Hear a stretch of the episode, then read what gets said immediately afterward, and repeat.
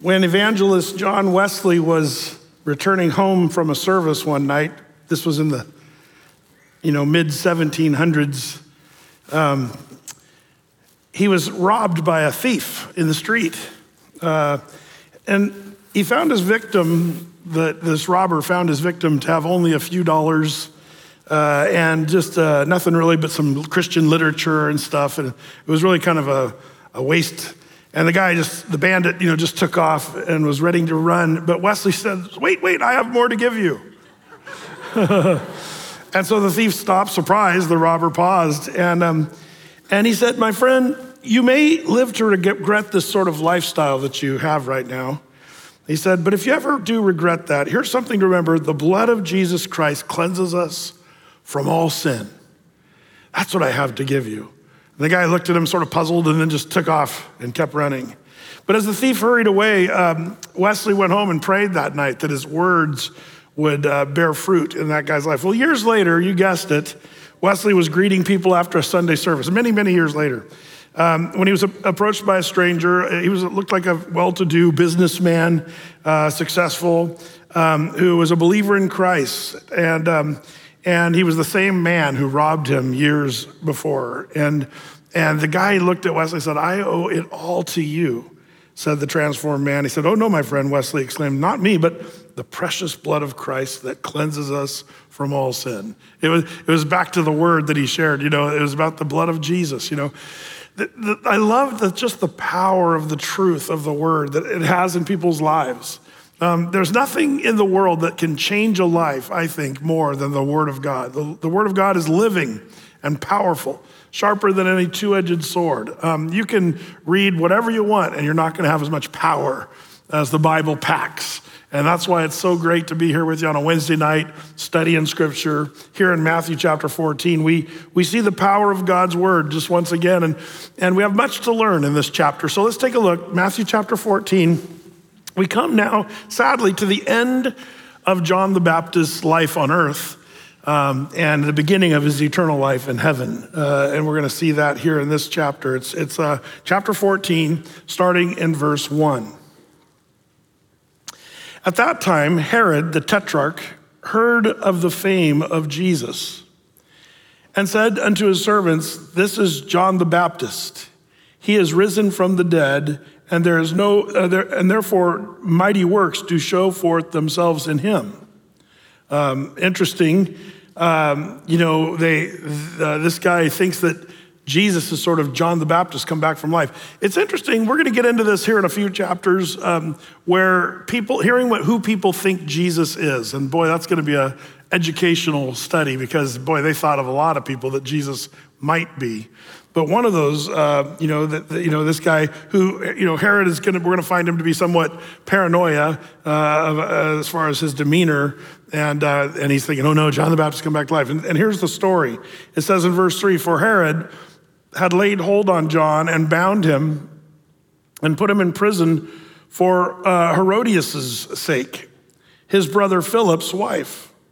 For John said unto him, it is not lawful for thee to have her. And when he uh, would have put him to death, he feared the multitude because they counted him as a prophet. But when Herod's birthday was kept, um, the daughter of Herodias um, danced before them and pleased Herod. Uh, anybody creeped out yet? Uh, this is creepy. This is a creepy story. Uh, it's, it's as creepy as our, you know, um, you know, drag queens dancing in front of children, and like it's, it's that level creepy, if you ask me. Uh, here's here's the guy. Well, we'll get into who this Herod is in a second, but um, but you know, he's got his niece technically, but also his stepdaughter. If you do the math on this, uh, dancing suggestively. It's not just that she's doing the Charlotte. Char, what's the what's the Charleston. Uh, she's not doing no, it's not that at all. It's whatever it is. It's, it's she's she's uh, seductively dancing in front of him, and it pleases the creeper. And it says, sorry, I'm adding my my commentary here too too much, but. Um, but verse 7 whereupon he promised with an oath to give her whatsoever she would ask. And she, being before instructed of her mother, said, Give me here John Baptist's head in a charger. And the king was sorry, nevertheless, for the oath's sake, and them which sat with him at meat. He commanded it to be given unto her. And he sent and beheaded John in the prison, and his head was brought in a charger and given to the damsel, and she brought it to her mother. And his disciples came and took up the body. That is, John the Baptist's disciples came and took up the body and buried it and went and told Jesus. Now remember, if you would, uh, that you know John the Baptist and Jesus were, Jesus were cousins, uh, technically, um, but we see the end of John the Baptist. Now, now we need to remember this is an important thing because you know we see a lot of great people in history whose lives come to an end. We have big funerals and stuff like that. But do you remember what Jesus said in Matthew 11 11? He said, Verily I say unto you, that there's among, among them that are born above women, there is no one greater than John the Baptist. That's what Jesus said about John the Baptist.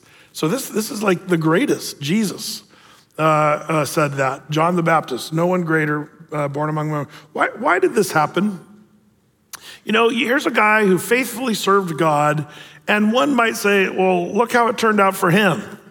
Why should I serve God? If it just ends me up, you know, that's not a way to get ahead if you're John the Baptist. Uh, you know, it's like, uh, it, it's, it's a lose lose if you're following Jesus and you're beheaded. But one of the things we have to remember is that, um, that, that, you know, it's not about this life. We have to remember we don't count our lives dear to ourselves, as so many people in this world. Being really scared for your life is actually a very worldly sort of kind of um, perspective. Uh, saying, oh, I got to try to stretch my life out as long as I can possibly do it.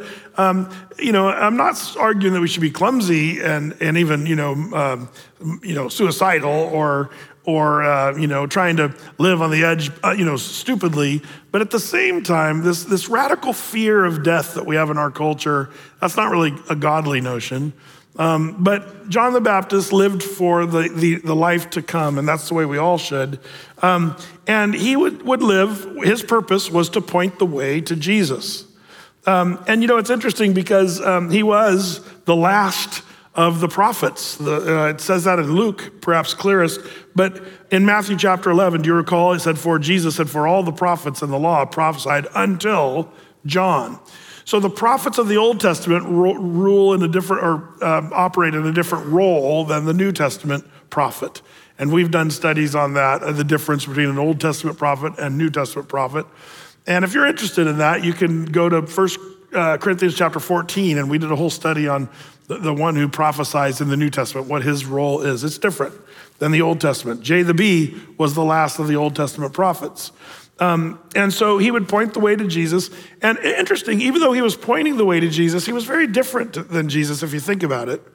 I mean, Jesus was hanging around with wealthy people uh, and, you know, people that were sick. And, and like he'd go to Matthew's house for a party. Remember the party at Matthew's house that Jesus was at? And all the enemies came and said, oh, you know, he's, how, how is he hanging out with all these prostitutes and stuff? John the Baptist was never seen in something like that. He was out in the wilderness with bug's legs twitching between his teeth, you know, as he just smiled at you and, and said, repent for the kingdom of heaven is you know, at hand. Like wearing camel's hair and eating wild locusts and honey. That's what the Bible says about John the Baptist.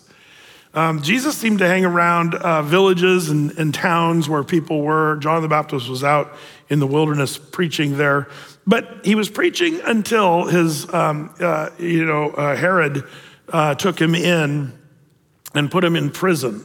Um, now, what's the deal with Herod? We, it, it is helpful to know who the Herods are.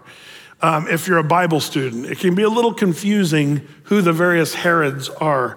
Um, this is not Herod the Great in Matthew chapter 2, verses 1 through 17, you know, that killed all the babies there that were born in that region of Bethlehem. Different guy. Um, who was Herod the Great? Let's start with him.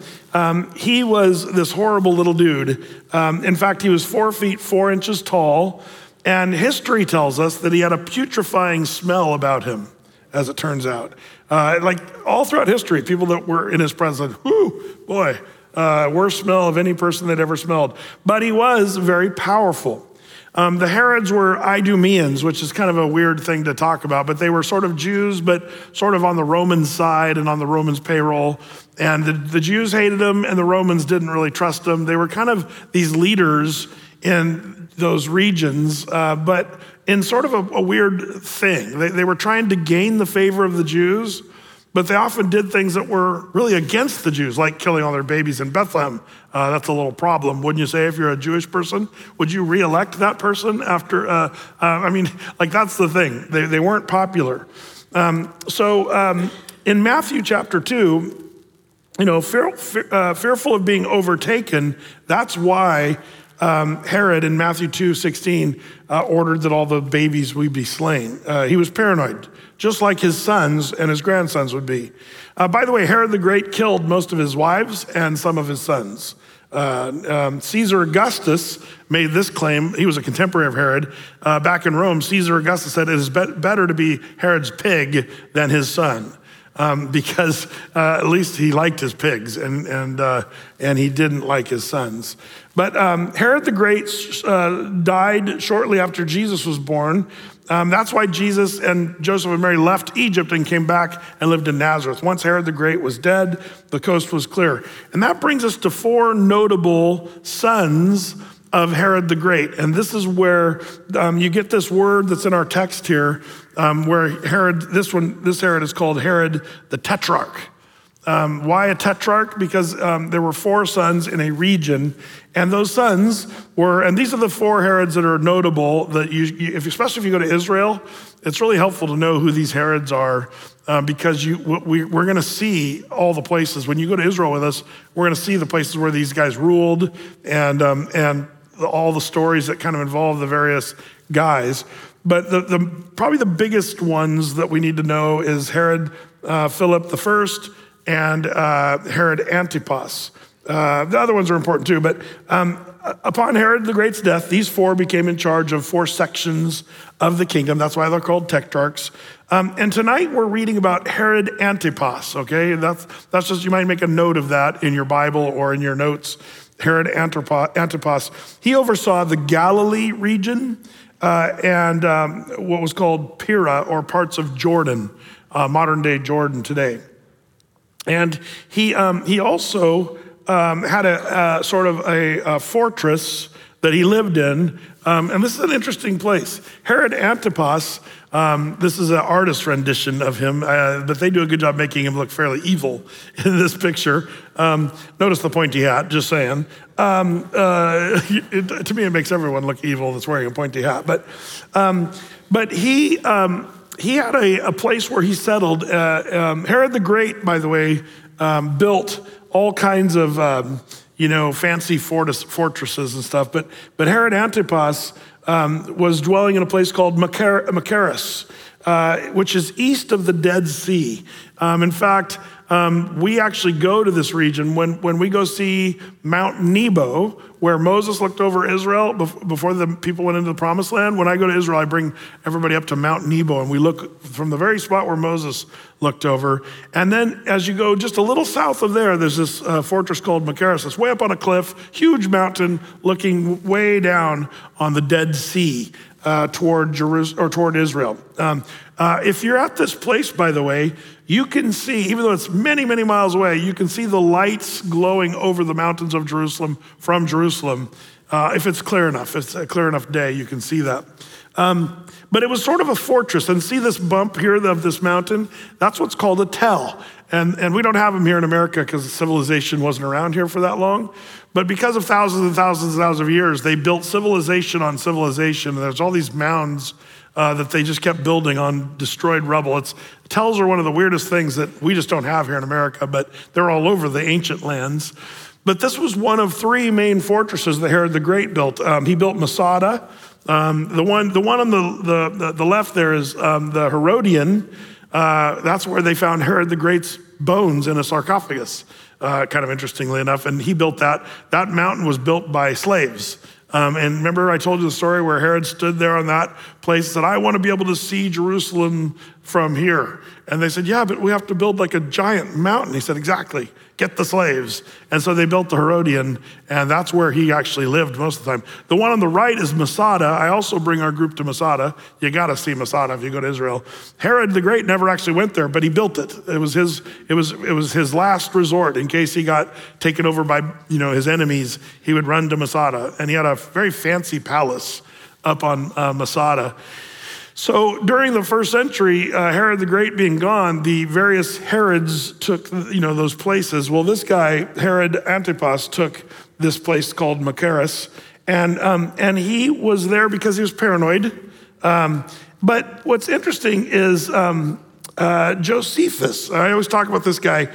Josephus wrote the books of antiquities, and he was a first century um, historian that recorded for the Romans uh, history of that region. And it's always interesting to compare Josephus' writings with the Bible. The Bible's inspired word of God, so you can absolutely trust that. Josephus wrote a bunch of stuff that um, scholars hate him because he confirms what the Bible says over and over and over and over and over again. Um, and it's really kind of cool, uh, not being a Christian, writing things. But um, uh, some of the Jews thought that the destruction of Herod's army uh, came from God. And, and, this is what Josephus wrote about Herod Antipas uh, and the beheading of John the Baptist. This is a secular view, not the Bible's true view, but a secular view. Let me read to you what he said. He said, um, uh, he, he, said, uh, God was punishing Herod Antipas for what he did against John, called the Baptist, the Dipper. They called him the dipper or the baptizer. Uh, that's what it means to baptize, to dip in water. That's what Josephus calls him, John the Baptist or John the, the dipper. Uh, he wasn't skinny dipping. Uh, uh for Herod had, had him killed. Although, this is jo- Josephus speaking, although he was a good man and had urged the Jews to exert themselves to virtue, both as to justice toward one another and reverence toward God, and having done so, join together in washing. That's the baptism. When others massed about him, for they were very greatly moved by his words, Herod Antipas, who feared that such strong influence over the people might carry a revolt. So they seemed ready to do anything that John the Baptist, uh, the Dipper, uh, should advise. Um, so he believed it much better to move now uh, and put him in prison than later and have it raised to a rebellion and engage him in actions he would regret. Um, and so John, out of Herod's suspiciousness, was sent to in chains to Machaerus, the fort previously mentioned, and there put to death. But it was the opinion of the Jews that out of retribution for John, God willed the destruction of uh, the army um, so as to afflict Herod. So it's funny, even in the secular writings, they were saying, well, he killed the guy named John the Baptist, and the God of the Jews was retaliating against Herod Agrippa because of what he did to John the Baptist. Kind of interesting extra biblical history there, if you ask me. But, um, but remember, by the way, um, John the Baptist ministry, um, a lot of people think he was up there in Galilee baptizing people in the Galilee region, but he really wasn't. Um, John the Baptist did his ministry in the wilderness of Machaerus, where that fort was. He, if you really want to know where Jesus was baptized, it wasn't the pretty area where a lot of churches go and baptize people in Israel. Uh, it's a nice location of the Jordan River, and it is the river, but it's, it's farther south where Jesus was baptized, and he was baptized on the Jordanian side of the Jordan River, down near the Dead Sea. Um, that's where John the Baptist did his ministry and preached about Jesus.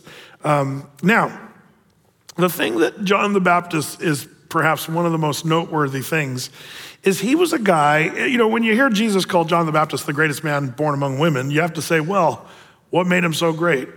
Well, the first thing is he pointed to Jesus all the time. It was all about Jesus. John the Baptist said, you know, um, I must decrease so that he might increase. It was all about Jesus, which is something we should all really remember in our lives. The more your life is about Jesus, the more your life has substance and worth and value. Um, and then also, another thing noteworthy of John the Baptist, he was into righteousness and purity. And he wasn't afraid to call a spade a spade. John the Baptist called it out. Here he calls out the king of the region, saying, The woman you're living with right now, you're living in sin, king. And he calls him out. And Herod hates that. That's, now, that's the biblical account here of what's happening here. Um, where, where it's kind of funny. In verses three and four, it says, For Herod laid hold on John, bound him, uh, put him in prison for Herodias' sake, the, his brother Philip's wife. Now, what is Philip's wife? Um, now, remember, I told you about Herod Philip. Um, well, that Herod, his wife was Herodias. Um, and there's quite a soap opera here in verses three and four. Um, and it basically, Herodias, who's married to Herod Philip I, also had a daughter with him named Salome. Um, and the two ended up um, uh, marrying Herod, or I should say, uh, Herodias, basically what happened, Agrippa said, Hey, uh, send, send your wife over to visit us over here at Herod Agrippa's palace. Uh, but when she, they came, they fell in love, even though um, she was already married. You see that problem there?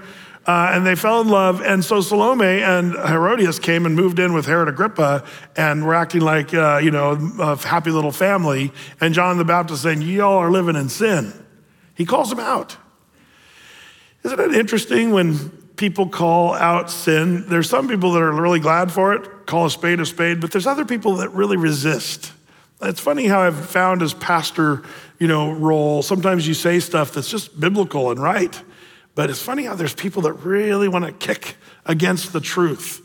And they think that they, you know, well, I know that this is unfair, what you're saying. Well, it's the Bible, yeah, but, you know, and then people get really upset about this. Uh, I love that John the Baptist calls him out. Um, and, um, and it's interesting because Herod Agrippa, he's a, a, man of real, if you ask me, he lacks constitution. He's, he's just a real uh, wimp, wimpy leader. And there's evidence of that. John the Baptist calls him out. Fearing the Jews, he doesn't, he doesn't kill John the Baptist, he actually just puts him in prison. So he already is afraid. Um, and if you kind of compare J the B to Herod Antipas, Herod was a powerful tetrarch uh, of the whole Galilee and Jordan area. John was just a prophet, a voice one crying in the wilderness, cousin of Jesus. He had his own disciples, um, not a big following, uh, you know, compared to Herod Agrippa, regent of that whole area. Why was this man so afraid of John the Baptist? He was afraid of the crowds. That's kind of an interesting. Um, in fact, the, the scriptures told us, told us here that he was a fearful man. Look at verse 3.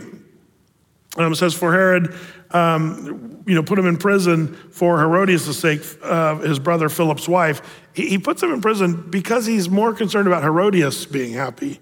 Uh, also, verse 5, he feared the multitude, it says there in verse 5.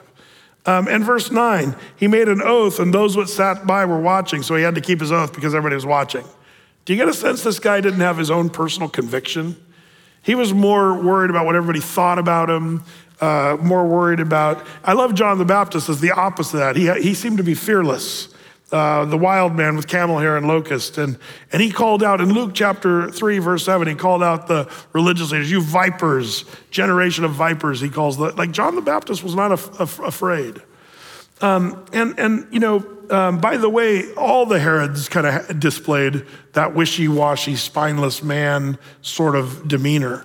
Um, Herod Agrippa, you know, being the grandson of Herod the Great, kills, you know, uh, John the Baptist, also kills the apostle James. Herod Agrippa II, um, uh, the great grandson of Herod the Great, uh, put Paul on trial there in Acts 25. But these guys are wishy washy men, these Herods of the Bible.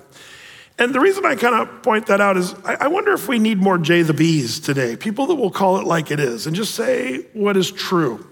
Um, you know, it's, it's interesting to watch politics because I think, you know, whether you love him or hate him, like Donald Trump, one of the things that people, I think some people liked, is he was not afraid to say what was on his mind. Now, that got him in all kinds of trouble, too. Um, but, but he almost took it to a crazy level of speaking his mind. And, and, and I think there's a lot of the world that's shocked. Why would people vote for a guy who's just let whatever? I think there's a lot of people who are kind of sick of people that were not saying anything of substance, like just saying stuff but never doing anything, like it not, didn't have any substance.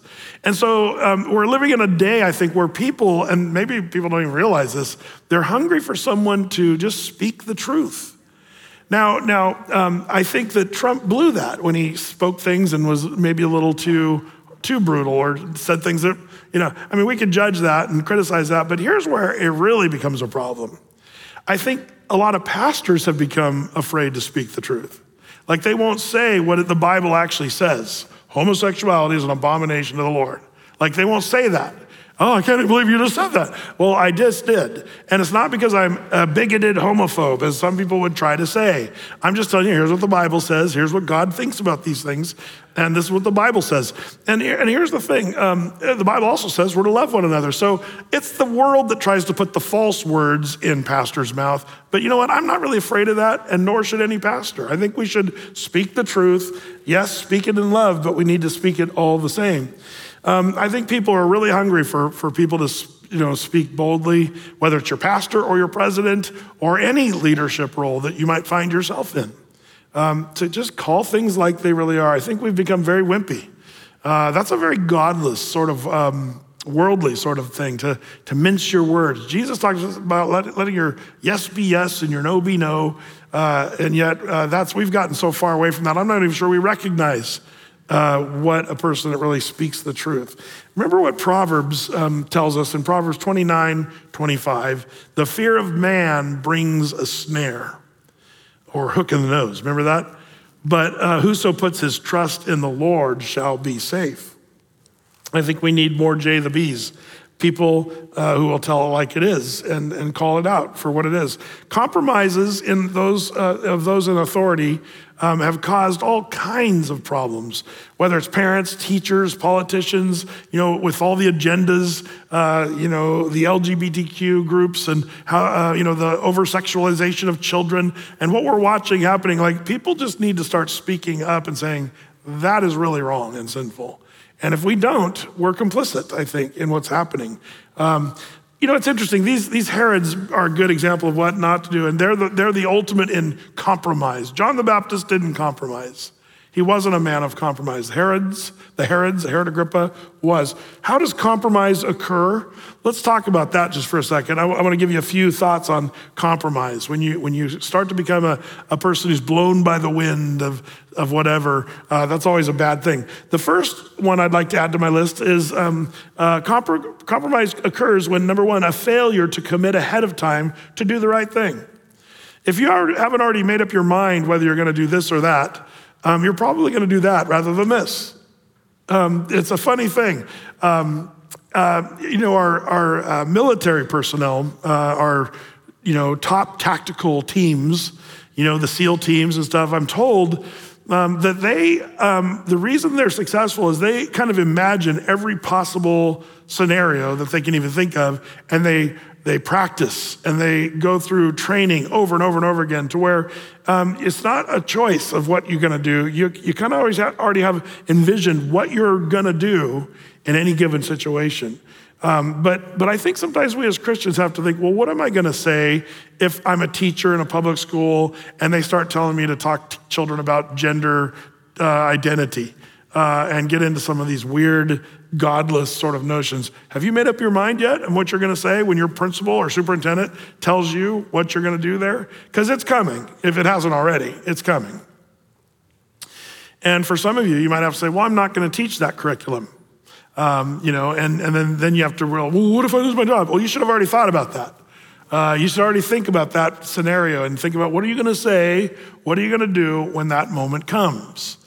Um, and that's just one of a bazillion examples we could give. But a failure to commit ahead of time to do the right thing, um, a lot of people fail because they really weren't ready for it.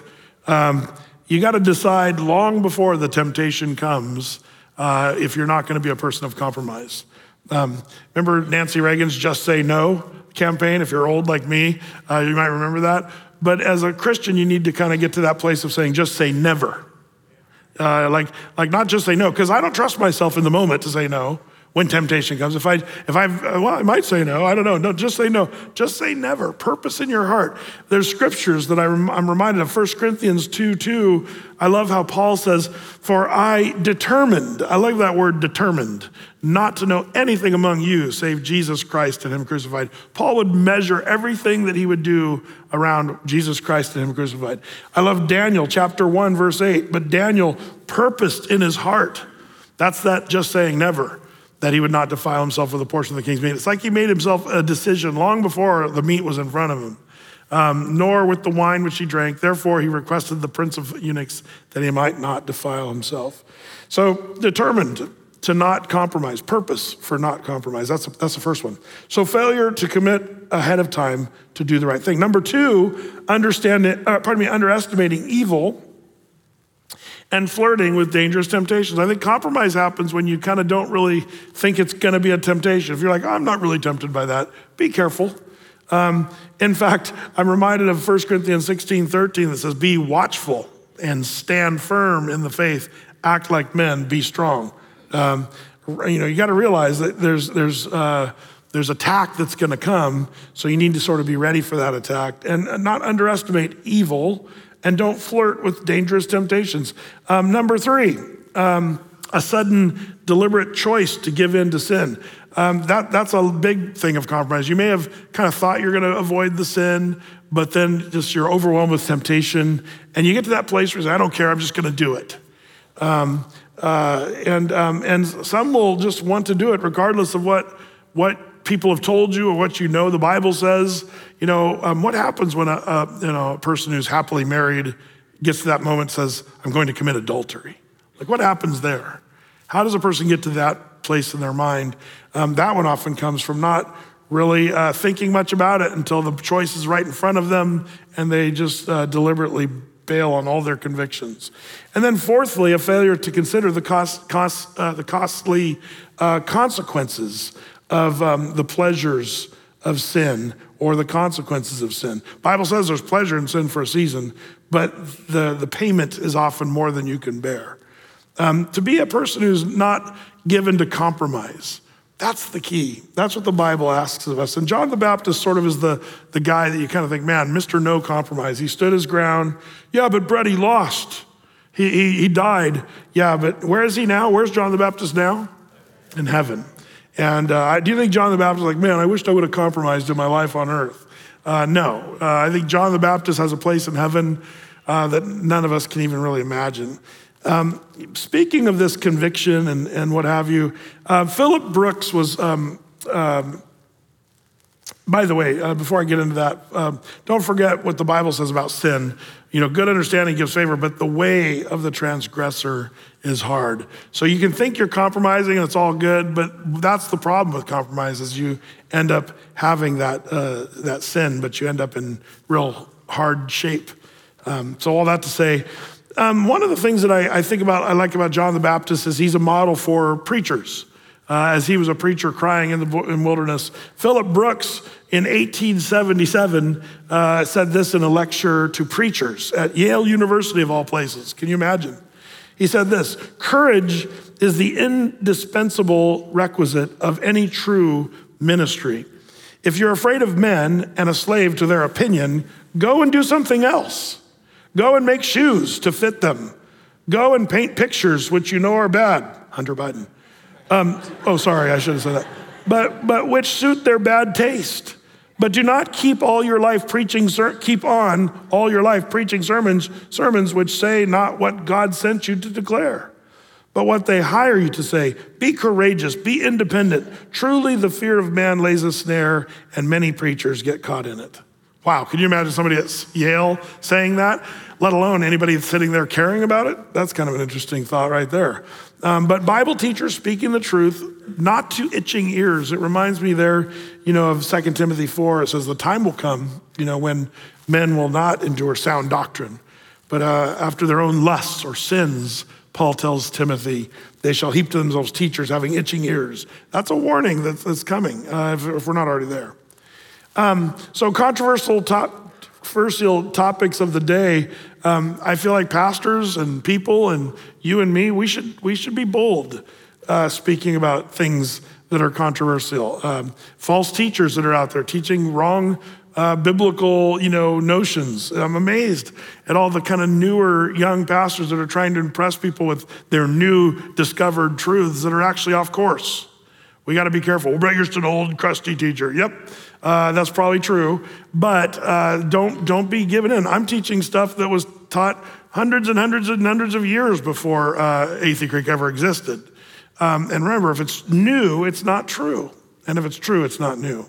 Uh, there's this huge temptation for people to have itching ears to hear stuff. Uh, we could, you know, and we could make a long list. Uh, I'm amazed how many pastors are afraid to talk about abortion. Or um, you know the sexualization of children or some of the things that's happening in our world today. Men are not women and men cannot give birth to babies. Like like pastors should probably be talking about that uh, today. Um, so um, what we do hearers of the word what do we do with it? So herod doesn't really deal with his own sin living with his or you know taking on the wife of his brother. He just deals with john instead. Sometimes people do that to churches and pastors you know, you come in for marriage counseling or, you know, premarital counseling, and the pastor says, well, you know, here's some things you need to do. If you're going to be married, here's what you need to do. Uh, and there are requirements, by the way, at Athey Creek, and I've said this a million times. I'm amazed how many people come in uh, for marriage. they want to be married by a pastor at Athey, which is great. We're happy about that because a lot of people say, I'll get the justice of the peace and we'll tie the knot, whatever. No, marriage is something you do before God. But a lot of people don't want to come to Athey Creek and say, well, they'll ask us about my previous marriage. Well, that's kind of part of the deal. Jesus told us to be concerned about that. We talk about that. And I've done whole you know, teachings on can a person be uh, married and divorced and then remarried? I believe it's possible, but there's some very strict rules biblically around it because if you do it wrong, you're going to be guilty of committing adultery. Like the Bible, we got to take the Bible seriously. And yet, it's funny. Some people will hear that and go, uh, yeah, whatever. And then they're mad at us uh, and they get they march away angrily. Athey Creek's a hater church, and they don't. It, it's just it's just interesting. I, I, see that behavior of Herod Agrippa, even as he instead of changing his sin, he he just offed John the Baptist. Um, um, by the way, is persecution like that headed more for America? Those speaking the truth here in America. Boy, I sure feel that. I, I wonder if we're not going to be. You know, Canada's a few years ahead of us on this. Pastors are in jail right now for speaking truth uh, there in Canada just even a couple years ago.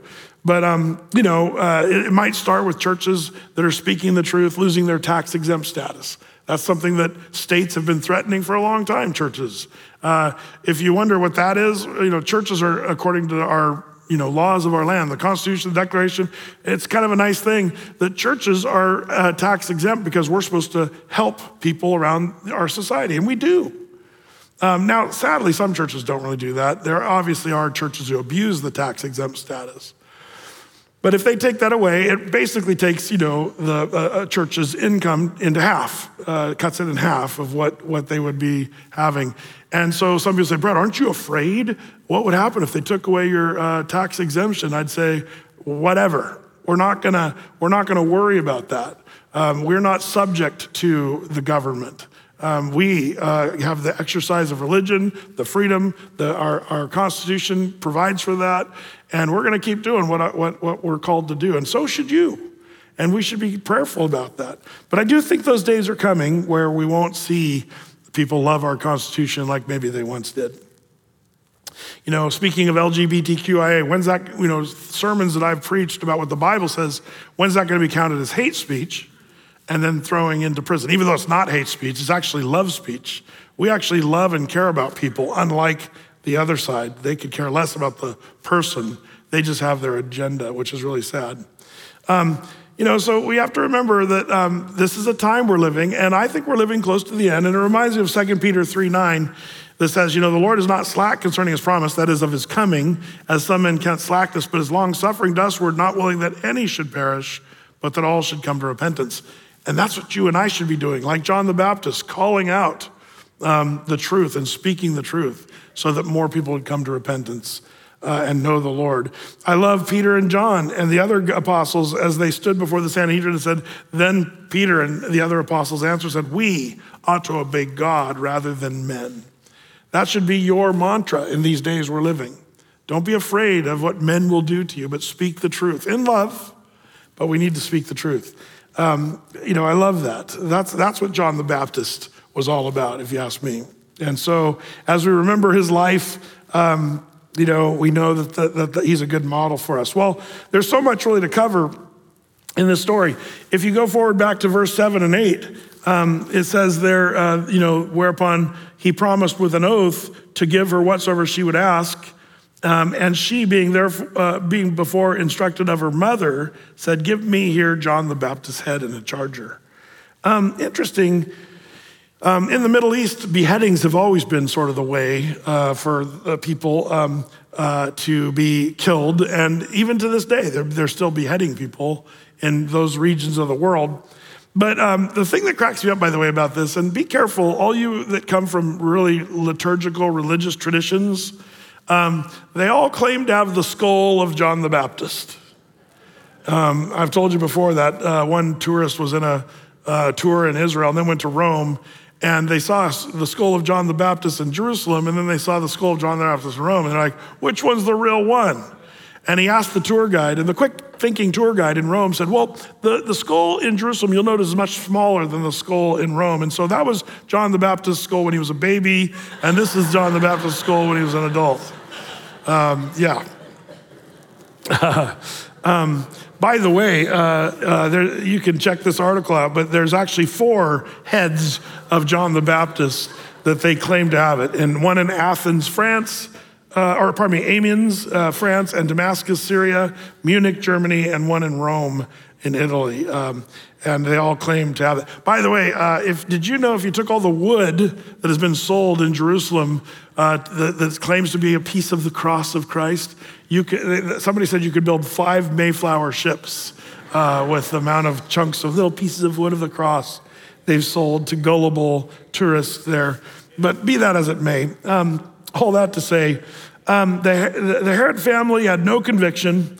And, uh, and so, to conclude the matter, verse 12, uh, his disciples came and took up the body, buried it, and went and told Jesus. Um, so, uh, what would Jesus do with this information? You know, his cousin, um, Jesus did seem to have compassion when people died. Remember when Jesus wept at the tomb of Lazarus? Um, so, what's he going to do here? Well, it says here in verse 13, it says, when Jesus heard of it, uh, he uh, departed thence by ship into a desert place apart. And when the people had heard thereof, they followed him on foot out of the cities. And Jesus went forth and saw a great multitude and was moved with compassion toward them, and he healed their sick. Um, does Jesus weep or mourn? Uh, not as much as, but he does seem like he wants to get away at this time. He wants to get away and take time to reflect, as he often would do. We've, we've already seen that in the story where Jesus would get away. But, um, but he doesn't really have time because people came and the crowds came and thronged him and wanted him to be there for them. And I love this, this word that's used here. And you might mark this in your Bible or in your notes the word where it says, moved with compassion. Um, the word compassion is actually one of those English words that don't really serve the Greek word or do justice to the original word. Um, the original word is kind of this fancy schmancy um, Greek word, a hard word to say, splanchnizomai. Uh, and um, and uh, this word, it means, um, like the dictionary, to be moved as one uh, to one's bowels, for the bowels were thought to be the seat of love and pity uh, and deep sympathy. Um, and uh, it's kind of an interesting word. Um, it's the most common word that is um, in the Greek New Testament that does refer to God's compassion, but no one else's. Like God's level of compassion is this Greek word that is used here. If you look up this word in the Theological Dictionary of the New Testament, which is a good resource for you Bible students, um, it kind of goes into deep um, studies on various words. But um, it says that this verb is used 12 times uh, in the New Testament.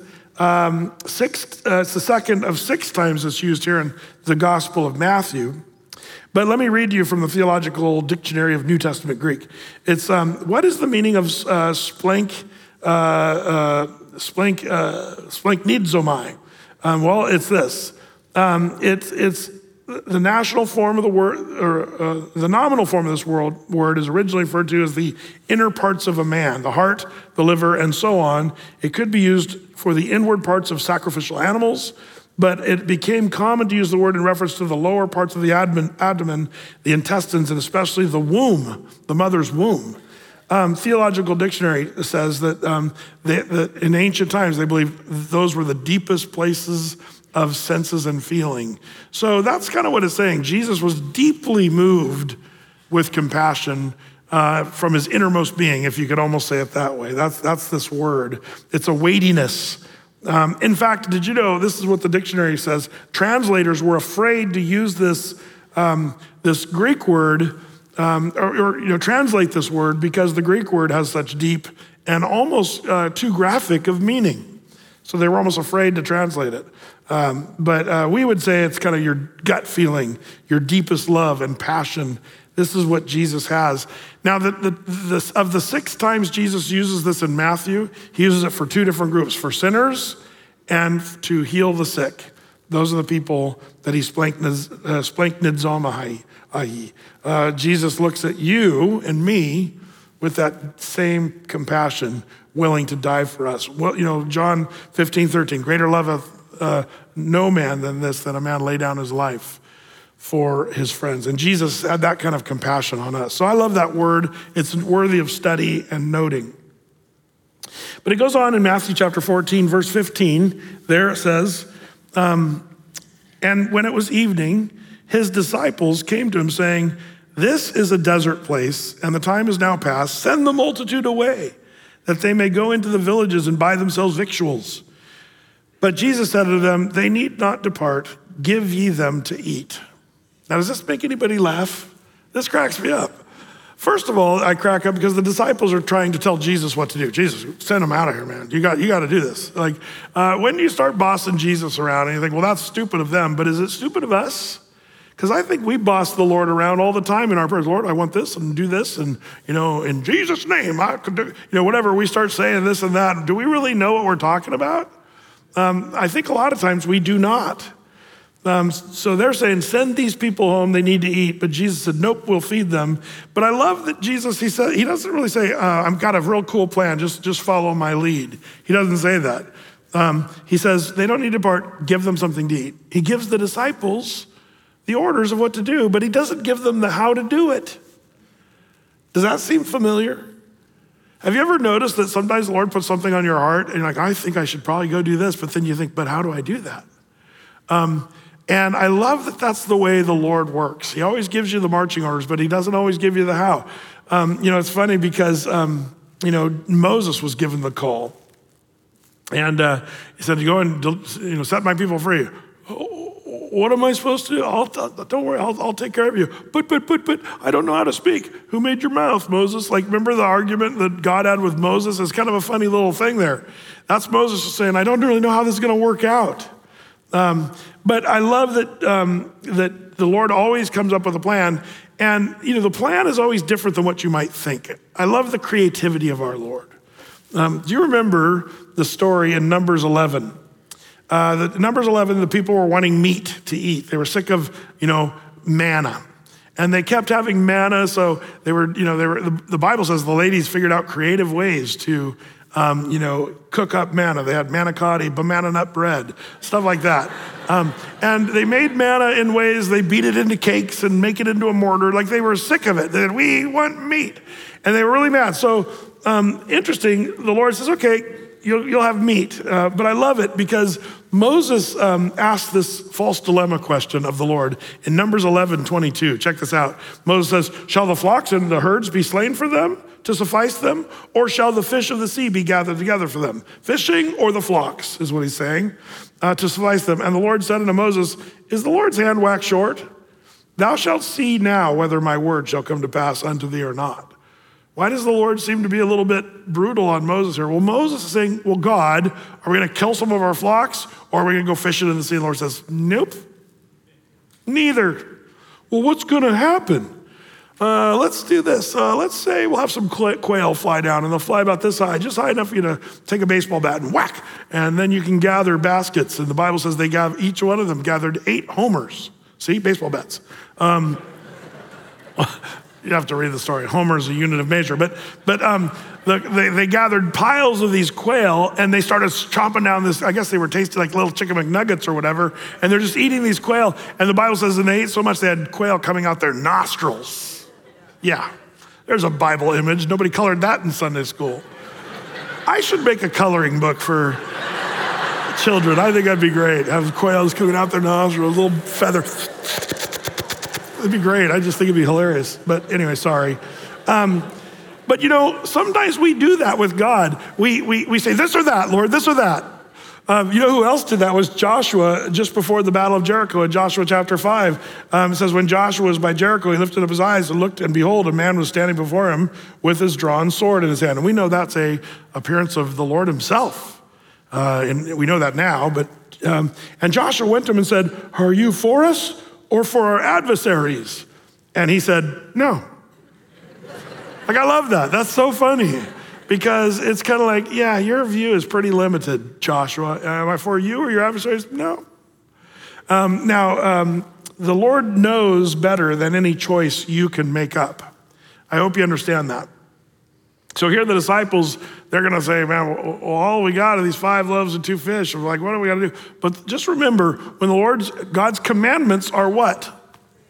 His enablements. So when Jesus says, give ye them to eat, the disciples didn't know how, but they should have known, well, he's going to work this out. Um, now, it's easy for us in retrospect to say that. Uh, I don't blame these disciples for going, what in the world is he talking about? But at the same time, you and I don't have as big of an excuse because we have the Bible to show us that the Lord works everything out. And we should learn to trust him. And when the Lord tells you to do something, understand verse Isaiah 55, verses 8 and 9. He says, For my thoughts are not as your thoughts, neither are your ways my ways, saith the Lord. For as the heavens are higher than the earth, so are my ways higher than your ways, and my thoughts than your thoughts. Um, how high are the heavens? Well, they get pretty high. And that's the discrepancy between your thoughts and God's thoughts. So just go from here out to like Pluto, measure that, and just that's the first you know few seconds. Uh, keep going after that. The, the heavens, the universe, that's how much higher his thoughts are and wiser than, than yours are. So Jesus, I love this, back to Matthew 14, Jesus wants to feed them all. Uh, he wants to feed the, the, the, the, the crowd here. So in verse 17, and they say unto him, We have here but five loaves and two fishes. Um, and he said, Bring them hither. Another gospel says, We have five loaves and two fishes, but what are they among so many? Like there's a doubt kind of embedded in this. Here's a couple loaves and fish. Um, I think that's, that's kind of funny. What, what does Jesus require to make something happen? Um, just give what you have. Just give what you have, and then the Lord will take that and, and, and He'll multiply that. That's, this, this story is so classic in the way the Lord works. So he says, you know, verse 18, bring them uh, hither to me. And he commanded the multitude to sit down on the grass. And he took five loaves, the five loaves and the two fish, and looking up to heaven, he blessed and brake and gave the loaves to his disciples, and the disciples to the multitude. And they did all eat and were filled, and they took up of the fragments that remained 12 baskets full. And they had eaten, uh, and they that had eaten were about 5,000 men, beside the women and children. So when we talk about the feeding of the 5,000, don't forget it's probably like the feeding of the 12,000. If you do the math of a typical crowd, um, you know, uh, Athey Creek reached a, a formidable mark couple summers ago when we did, remember the big barbecue we did out with the purple holes and stuff? We were feeding 5,000 that day. Uh, and it was crazy. It was a lot of people. But, but these were modern times, and we didn't have Jesus with us uh, in the flesh. Uh, but uh, we, we were able to feed the 5,000. But um, the staff was like, whew, that's a lot of work. But it was a lot of fun too. Uh, we'll probably break that record maybe this next summer. We'll see.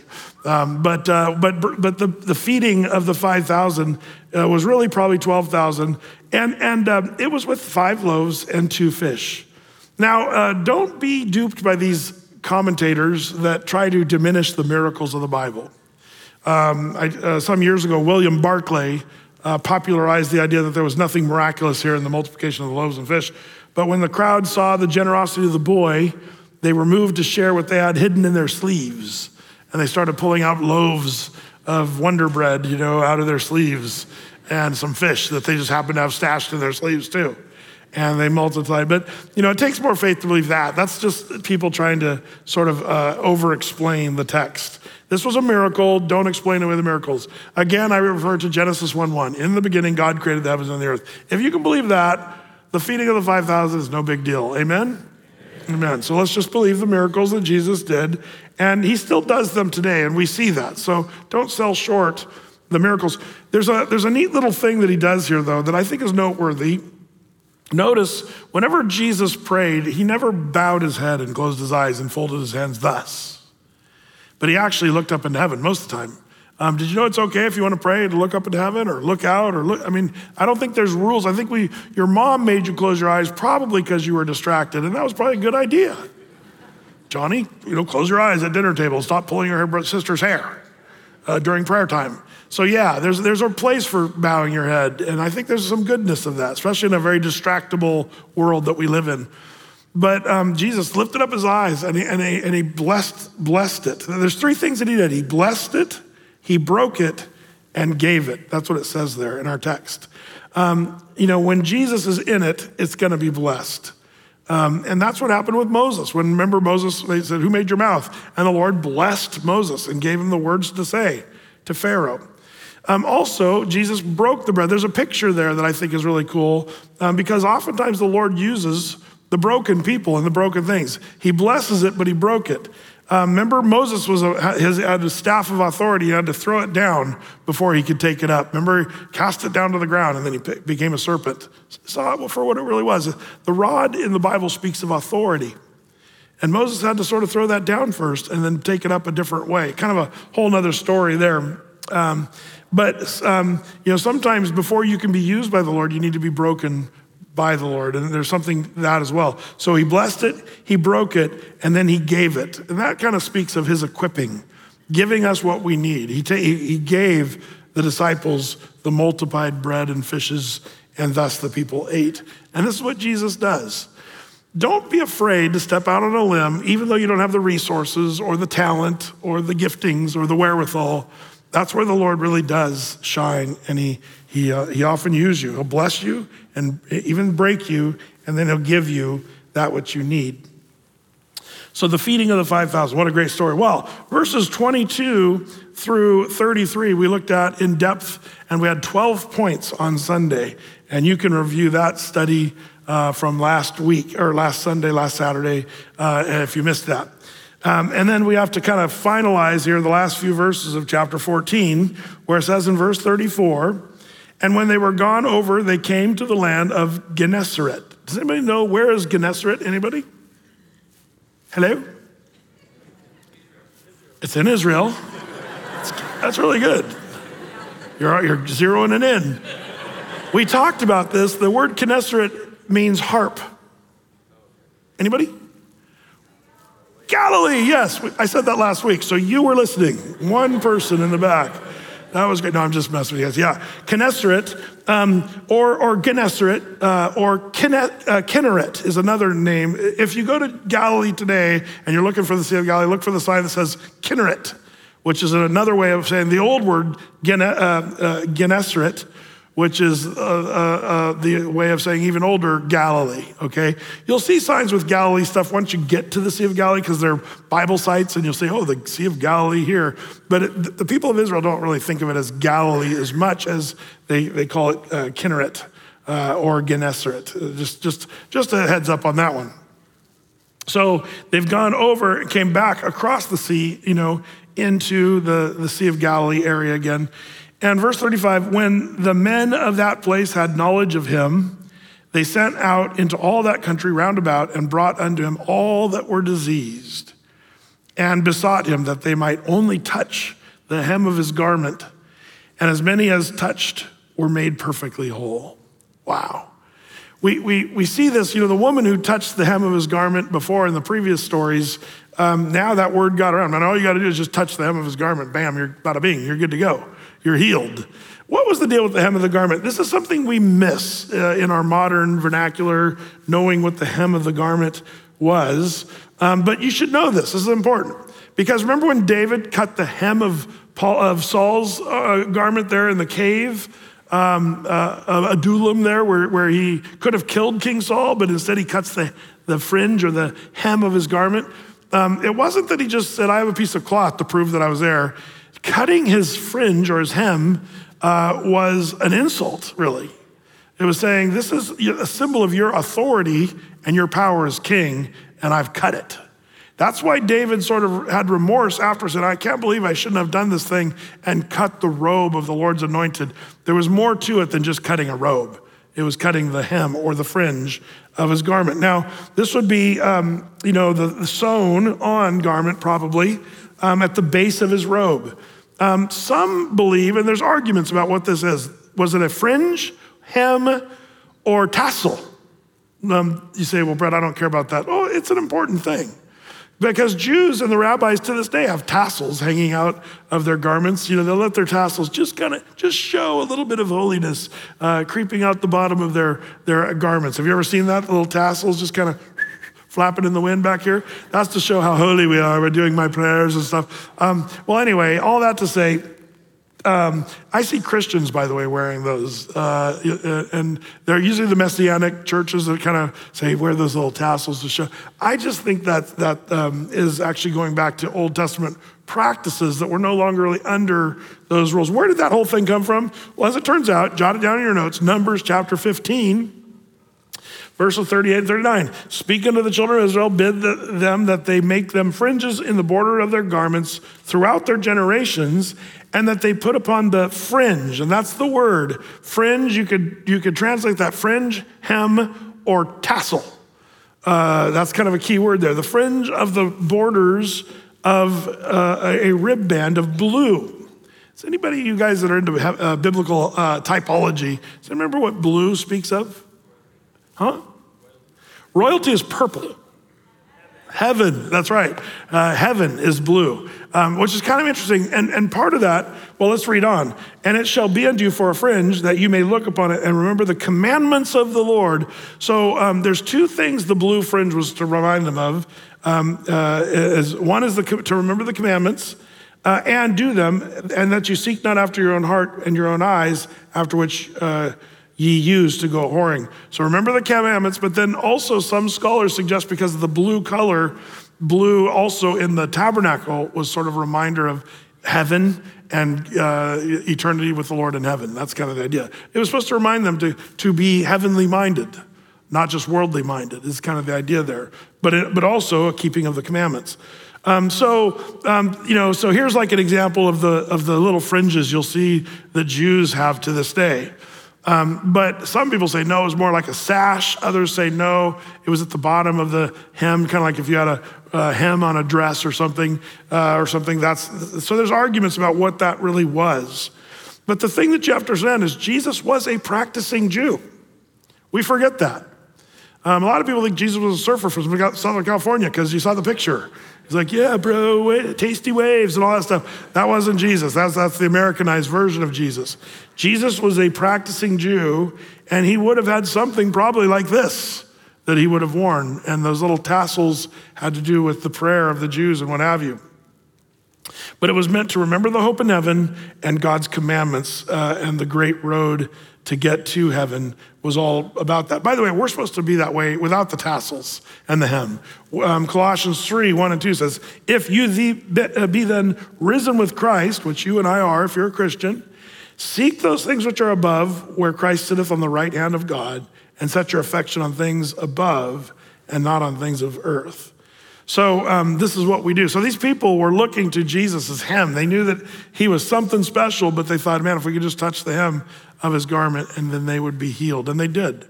Later, we're going to see Paul the apostle doing like similar things. They'd, they'd take Paul's sweatbands because um, he was a tent maker. He probably had some sweatbands that he used when he was making tents in that hot, hot climate.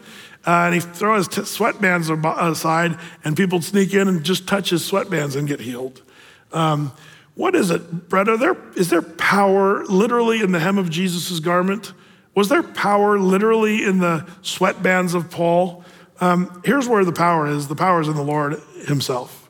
Uh, that's only where the power is. Well, then why did the Lord use these little implements? I think the Lord used these implements as sort of points of faith where the people were like, Is Jesus really going to be able to heal me? And for some reason, them feeling like they could touch Jesus they felt like that that was the point that helped them believe. And what I marvel at is that the Lord says, I'll use that.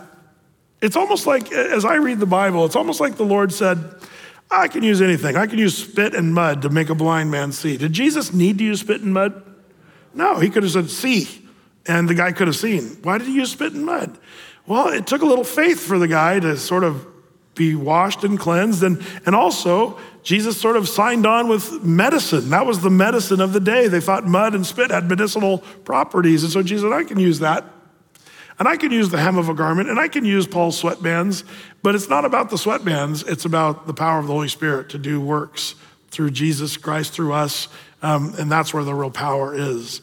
But I think those were just touch points of faith that sort of help people have faith in the true and living Lord. So there it is, Matthew chapter 14. Again, we're just scratching the surface. There's so much more there, but we're going to come to some controversial questions in chapter 15. Uh, and a lot of Bible struggle. People struggle with some of the verses in chapter 15. We're going to cover those next week. Uh, let's pray together. And Lord, we're so thankful for your word and this story here once again. How thankful we are that um, that compassion, that deep seated, heartfelt compassion that we don't even have an English word that really translates.